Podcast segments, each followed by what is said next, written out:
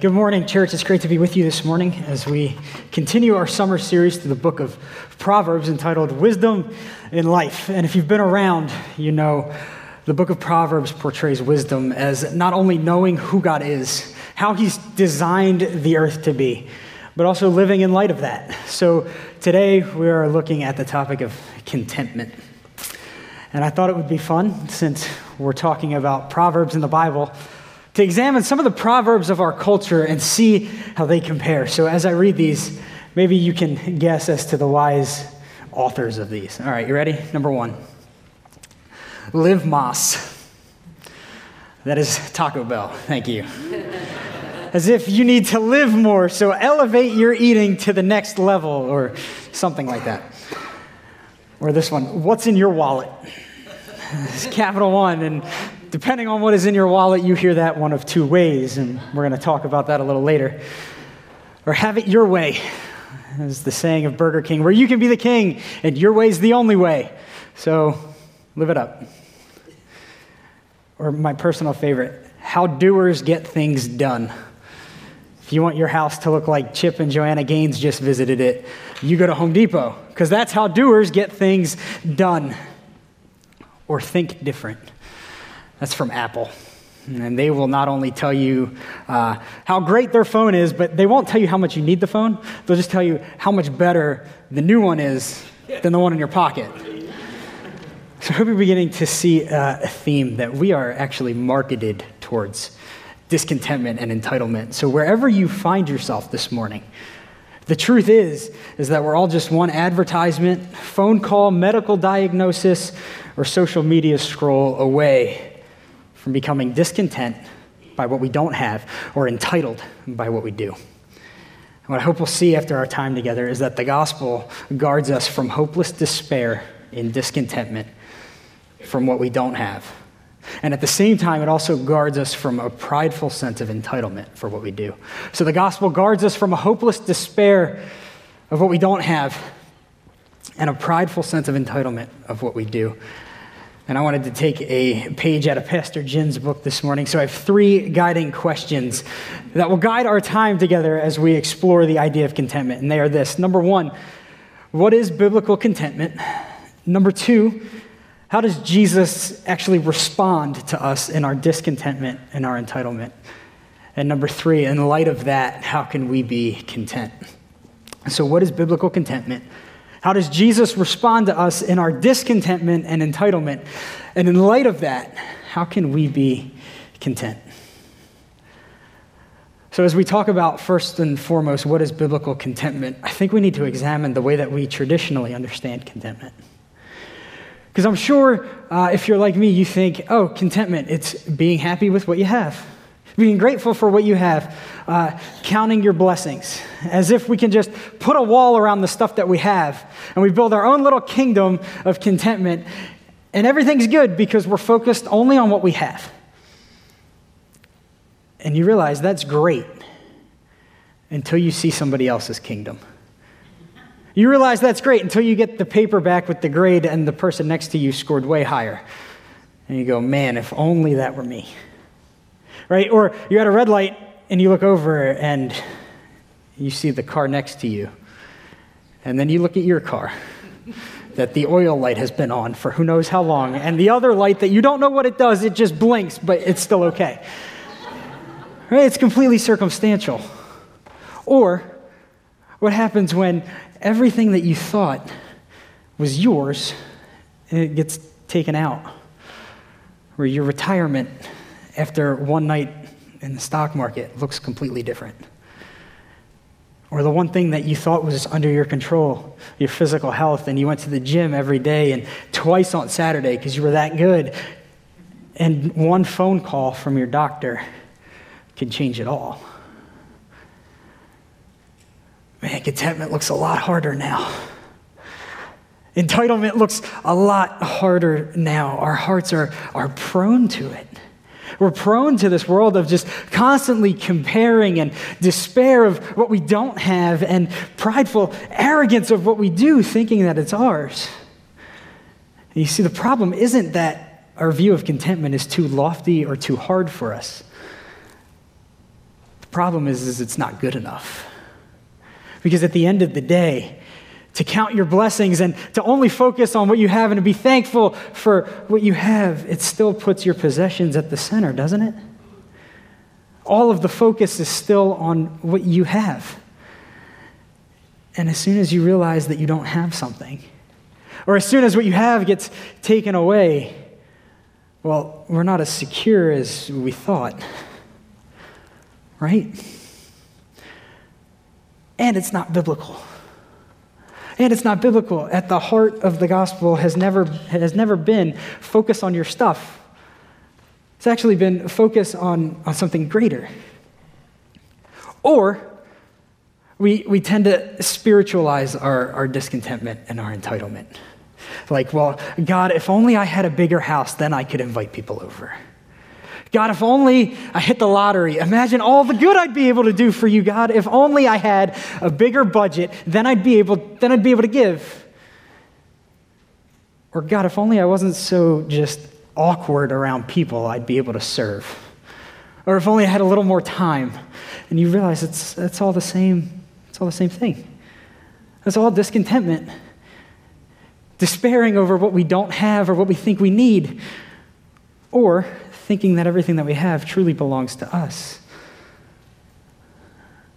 The Puritan preacher Jeremiah Burroughs in the 1600s said this. He said, My brothers, the reason why you haven't got contentment in the things of this world is not because you don't have enough of them. That's not the reason. But the reason is because they're not proportional to that immortal soul of yours that is capable of God Himself.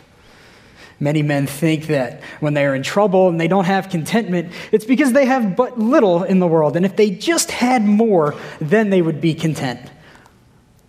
Well, that's just as if a man who was hungry, to satisfy his craving stomach, he should gape and hold open his mouth to take hold of the wind, and then he should think that the reason he's not full and he's not satisfied is because he hasn't tasted enough of the wind. No, the reason is because the thing is not suitable to the craving stomach. We need to rethink the way that we see contentment. Because if our stuff is at the heart of it, well, it's not good enough. And the book of Proverbs presents contentment in a different way. Probably the most clear is Proverbs 30, verses 7 to 9, which Carly just read for us. And if you got one of those papers on the way in, I would invite you to just have that in front of you. We'll be referring to it a couple times.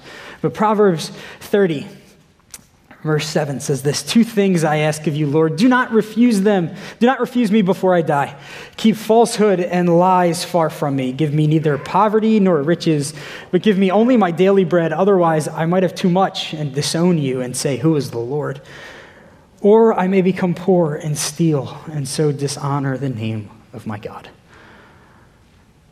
This is in a collection of the book of Proverbs in chapter 30, known as the Sayings of Agur. So if you get bored later, you can practice the name Agur. It's pretty fun. But the sayings of, of Agur, and Agur presents a completely different way of entitlement, of, of contentment.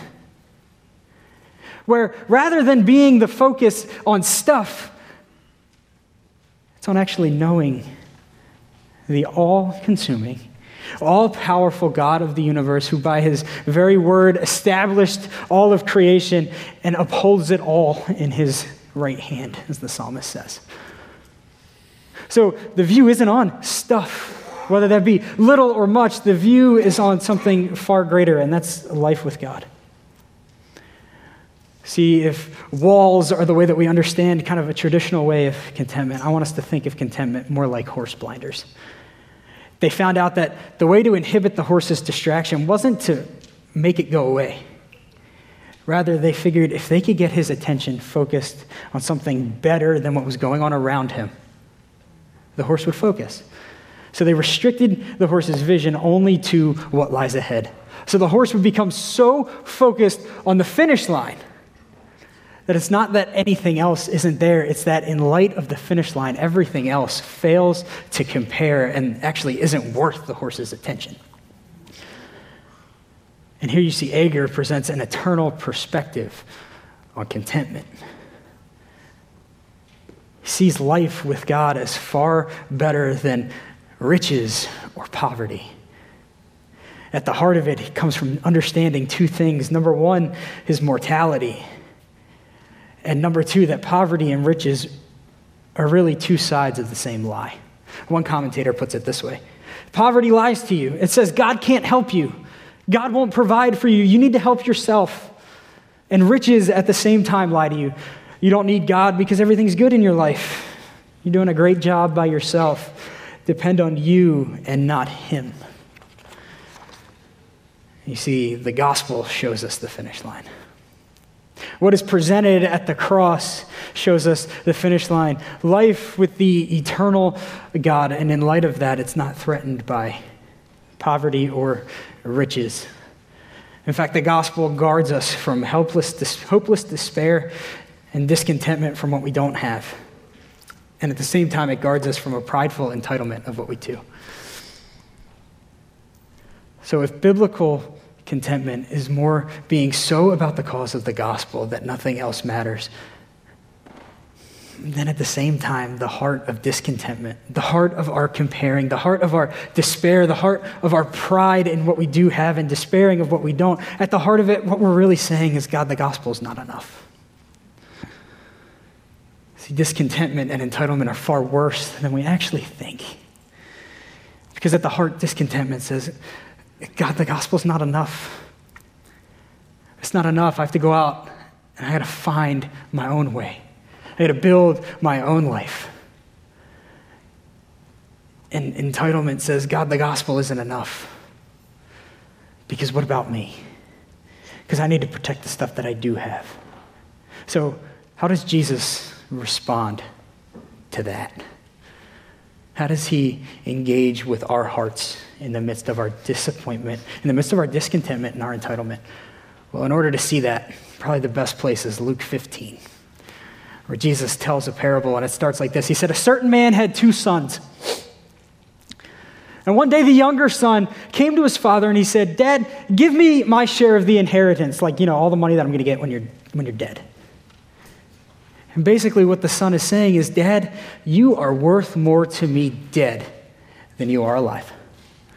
Dad, I can do such a better job at building a life on my own because I see everything that I don't have, and you know what? I could go out and get it. I can imagine a little, this is how doers get things done. And his father, who could have had him stoned for such an offense, gives him his inheritance. And not many days later, the younger son leaves. And he goes out into the world and he chases everything that the world has to offer. And Jesus says he squandered it all. If you've read it in the King James, this is the riotous living. He squandered it all and he began to be in want because then there was a famine. And this son who thought that life was to be found in what he could make it, the son who thought, Dad, I could do a better job at being the dad, I could do a better job at doing life my way, just need you to get out of my way. I see everything that I don't have, and what you have to offer doesn't compare with what I can get for myself. See, he finds himself in the depths of poverty, both physically and spiritually. Says there was a famine in the land, and he began to be in want. So he hires himself out to take care of the only unclean animal that, that, that no Jewish person would have ever, ever come close to, and that's pigs. Like, life's that bad for this son. So much so that it said he longed to fill his stomach with the pods that fell out of the pig's mouth. He became foolish. He forgot the words of Proverbs 13 25. The, right, the righteous eat to their heart's content, but the stomach of the wicked it grows hungry. And it's there in his poverty, it's there in his despair, it's there in his shame that he thinks of one thing. And it's not, how am I going to get my life back together? It's not, man, if only I saved some, if only, if only I did this, if only I did that. No, the one thing that comes to his mind is actually the goodness of his dad. Because it says he came to his senses and he thought, How many of my father's hired servants are living better than this. And you see the one thing that he despised in the beginning of the parable. He starts to understand the immense value that it's better to be a servant in the presence of the Father than autonomous without him. Is that it wasn't actually about the Father's stuff, but life was actually found in the Father, that the Father could be that good and that generous, that even the servants live better than people who are without him. Even the servants in the house, because the Father is that good. And just to be close to this good dad, that's where life was to be found. And so, what does he do? He rehearses this speech and he goes, All right, I'll go back and I'll say, Dad, uh, I'm no longer fit to be called your son. I blew it that much. Uh, I understand that, but can I, just, can I just be a hired worker in your house just so I can be near you? Yeah, I'll do that. And he, and he gets up and he, he goes back to the house, and what he finds blows his mind because it's not a dad with his arms crossed, banging his foot, going, Okay, so how much money are we talking about that you blew? It's not a dad going, Well, it took you long enough, or I told you so. No, what does he find? He goes back. He finds the open arms of a dad who's been waiting. A dad who runs to him, who doesn't even let him finish his sentence. He's that generous. He runs out to him. And what does he say? He says, Get the best robe and put it on him put a ring on his finger because my son who is dead is now alive again. He reinstates him as a son. And then, if you're a son in the presence of your father, there's only one thing to do. This dad is that good. There's only one thing you can do that's to kill a fattened calf and have a party. Because you found life. Because this dad is that generous, this dad is that rich that he, he doesn't even he doesn't even care. He doesn't even bat an eyelash. This, this son just spent two thirds of everything that the father had. And what does the father do? Yo, bring out more stuff because he's here. Because he's here, he's with me. And that's where life is. That's where life is, is to be found. And they start partying, and then the attention shifts to another son. Another son who is coming home from the fields and hears the partying and actually refuses to go into the presence of the Father. No, this son is outside, enraged, frustrated, and most of all, entitled. And how does the father reply to this son? How does he respond to this son? Again, he leaves the party. He leaves the party and he comes out. And you can hear the heart of entitlement through the older son. Because he starts with, Look, all these years I've served you and I've slaved away for you, and I haven't uttered a word against you. And you haven't given me anything. Where's my goat so I could go out and have a party with my friends? Dad, how dare you not give me the honor that I deserve? What about me? What about me? Remember, the younger son took his inheritance. So, what do you think the older son's thinking? Dad, you're giving away my stuff. You're giving away my stuff. And what's going to be left for me? You see, he's got the same attitude. He's got the same exact attitude of, Dad, I would do a better job managing the stuff. And probably the heart wrenching part of this is the older son is out in, out in the fields.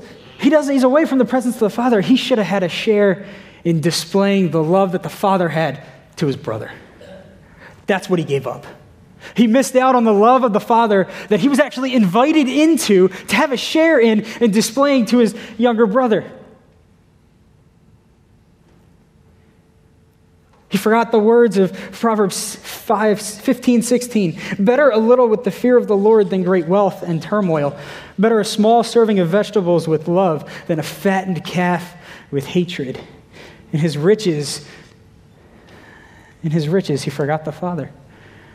You see, duty, you see, delight turned into duty. So all these years I, have slaved, I've slaved away from then he gets this hoarding mentality of entitlement. But what about me? There's not going to be enough. There's not going to be enough. An attitude that, that Proverbs 30 actually says is an attitude of the grave. Proverbs 30, 15, there are three things that are never satisfied, four things that never say enough the grave, a barren womb, land which is never satisfied with water, and fire which never says enough. You see in all of those things, there's a lack of life. Entitlement and hoarding. It's the fear that there isn't going to be enough, and it leads to destruction. It leads to this son away from the presence of the Father, missing out on the love and generosity that the Father has for his younger son. And the amazing news is this father responds the same to both sons. You see the father's response to both sons. You see it demonstrated to the younger son, but he actually tells the older son. And this is, this is the gospel. This is what I don't want us to miss in this. That a heart that is turned away from God, what is his response? He invites himself in. What does the father do to both sons? He runs to them. And you see it in what he tells the older son. He says, My son, all these years you've been with me. All I have is yours. All I have is yours. What is the response of a gracious and loving God to a bunch of idolaters who are discontent discouraged by what we don't have, who think that we can build a life better than God can for us, or the, the, prideful ones of us who say, I'm doing a good job, God, and I can do a better job at managing everything because I'm doing okay. What is God's response? He invites himself in.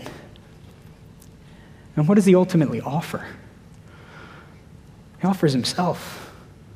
What does the Father ultimately give to both of his sons? He gives himself. He gives all of himself in the midst of their wandering, in the midst of their shame, in the midst of, of their sin. And the gospel is that God does the same for us. So, what is God's, what is Jesus' response to our discontentment and our entitlement, the times that we find ourselves like the younger brother or we find ourselves like the older brother? How does Jesus respond? He invites himself in, and he offers himself. And he says, All I have is yours. You want to know what the antidote to discontentment and entitlement is? It's gratitude. It's really hard to be grateful and discontent. It's really, really hard to be grateful and entitled. The younger son realized that the father truly is better than all of his stuff, that the father truly loves a lot deeper than just writing a check offers everything to his sons. And he ultimately demonstrates that in offering all of himself. Life with the Father is far more valuable and satisfying than anything that the sons could make for themselves. And here's the amazing part it never comes under threat of famine or fear of running out.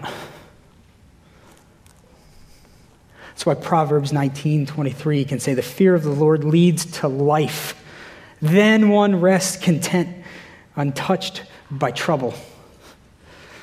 So we see gospel centered gratitude guards against discontentment and entitlement. And the, the response of God is the same. The invitation is the same no matter where you are this morning.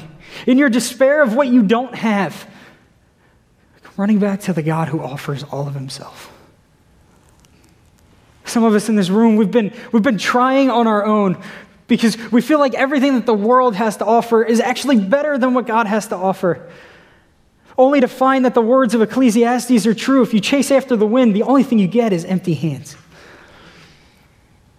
And you're invited back into the welcoming arms of a loving dad who says, All I have is yours. So don't worry, you're not going to miss out. Don't worry, there's nothing better that you can get for yourself. Just come back, just be with him. And at the same time, this loving and generous God looks at those of us who go, God, I'm actually doing all right. I don't, I don't actually need you. I'm doing a good job at managing things on my own. This God goes, Come and be with me, and you'll never have to fear of that running out. You're actually free to let that go. You're actually free to let that go. You don't have to hoard because the amazing news of the cross is there's enough for you and there's enough for me, and it doesn't run out. So the invitation is the same come and be with the Father, come and experience this generous God. And what happens is He actually will make us generous people. So, how can we be content? How can you and I be content? We've looked at biblical contentment as horse blinders. How can you and I be so for the cause of the gospel that everything else fails in comparison? Well, we've seen that Jesus responds in our discontentment and our entitlement by offering more of himself. So, how do we find ourselves content? We look to the better Son. We look to the Son who knew that life with the Father was far greater than anything that you could build for yourself, far greater than anything that you could manage for yourself, far greater than anything that the Father has. The true secret is being with Him. Jesus understood that, and what does He do? He doesn't wait for us to come to our senses. He's the older brother who runs to you and me, grabs us by the hand, and brings us into the presence of the Father because that is where life is to be found. And he does that at the expense of himself. That's why Paul can say in Philippians 2, you know the grace of, or I'm sorry, getting ahead of myself. That's why Paul can say in Philippians 2, that Jesus, who being in the very nature God, didn't count equality with God as something to be grasped, something to be used to his own advantage, something to be lorded over, but rather, what does he do? Humbles himself. He humbles himself. He's so for the cause of the gospel that God would delight in saving sinners like you and me. So for that cause that he lays aside equality with God, doesn't use it to be used to his own advantage, but humbles himself and becomes obedient to death, even death on a cross. And it's in that obedience, it's in that humiliation of Jesus that God raises him from the dead, gives him the name above every other name, so that way the name of Jesus, every knee that is in heaven and on earth and under the earth will bow, and every tongue will acknowledge that Jesus is Lord, that life is to be found in none other, and He absorbs the cost. He absorbs the cost. He does all of this, and He's not worried about riches or poverty, but He actually blends the two in Himself. 2 Corinthians 8 9, for you know the grace of our Lord Jesus Christ, that though He was rich, He became poor so that way, you and I, by his poverty, by his poverty, might become rich. He blends poverty and riches together. How? At the cross. At the cross where he offers himself. All that the Father has is ours because he offers all of himself. And you and I get him. You and I get him. And that's why Paul can say that he's learned the secret to being content. He says in, in Philippians 4, I know what it is to be in need, and I know what it is to have plenty. I've learned the secret of being content in any and every situation, whether hungry or well fed, whether living or whether living in plenty or in want. And this is the secret. I can do all things through him who strengthens me. We use that verse a lot. We use that a lot, but here it is. Here it is. Paul says, You want to know what the secret is in being able to live in plenty or in little? It's to know the one who's with you in those things. It's to know the one who offers you all things by ultimately offering him us himself. So the point this morning isn't monasticism. The point isn't how do I get rid of things in my life because they just create more want. It doesn't work. It doesn't work. Rather, the gospel shows us that God offers us all that he has by giving all of himself. C.S. Lewis, in his book, The Problem of Pain, talks about how we should view the things that God gives in this way. He says, The settled happiness and security which we all desire, God actually withholds from us by the very nature of the world. But joy, pleasure, and merriment he has scattered broadcast. We're never safe, but we have plenty of fun and some ecstasy. It's not hard to see why God does this. The security we all crave would teach us to rest our hearts in this world and oppose an obstacle to our return to God. A few moments of happy love, a landscape, a symphony, a meeting with our friends, a bath, or a football match have no such tendency. Our Father certainly refreshes us on the journey with some pleasant ends, but will not encourage us to mistake them for home. Friends, let us never be a people who mistakes the gifts for the generous God who offers himself far more, far over and above those gifts.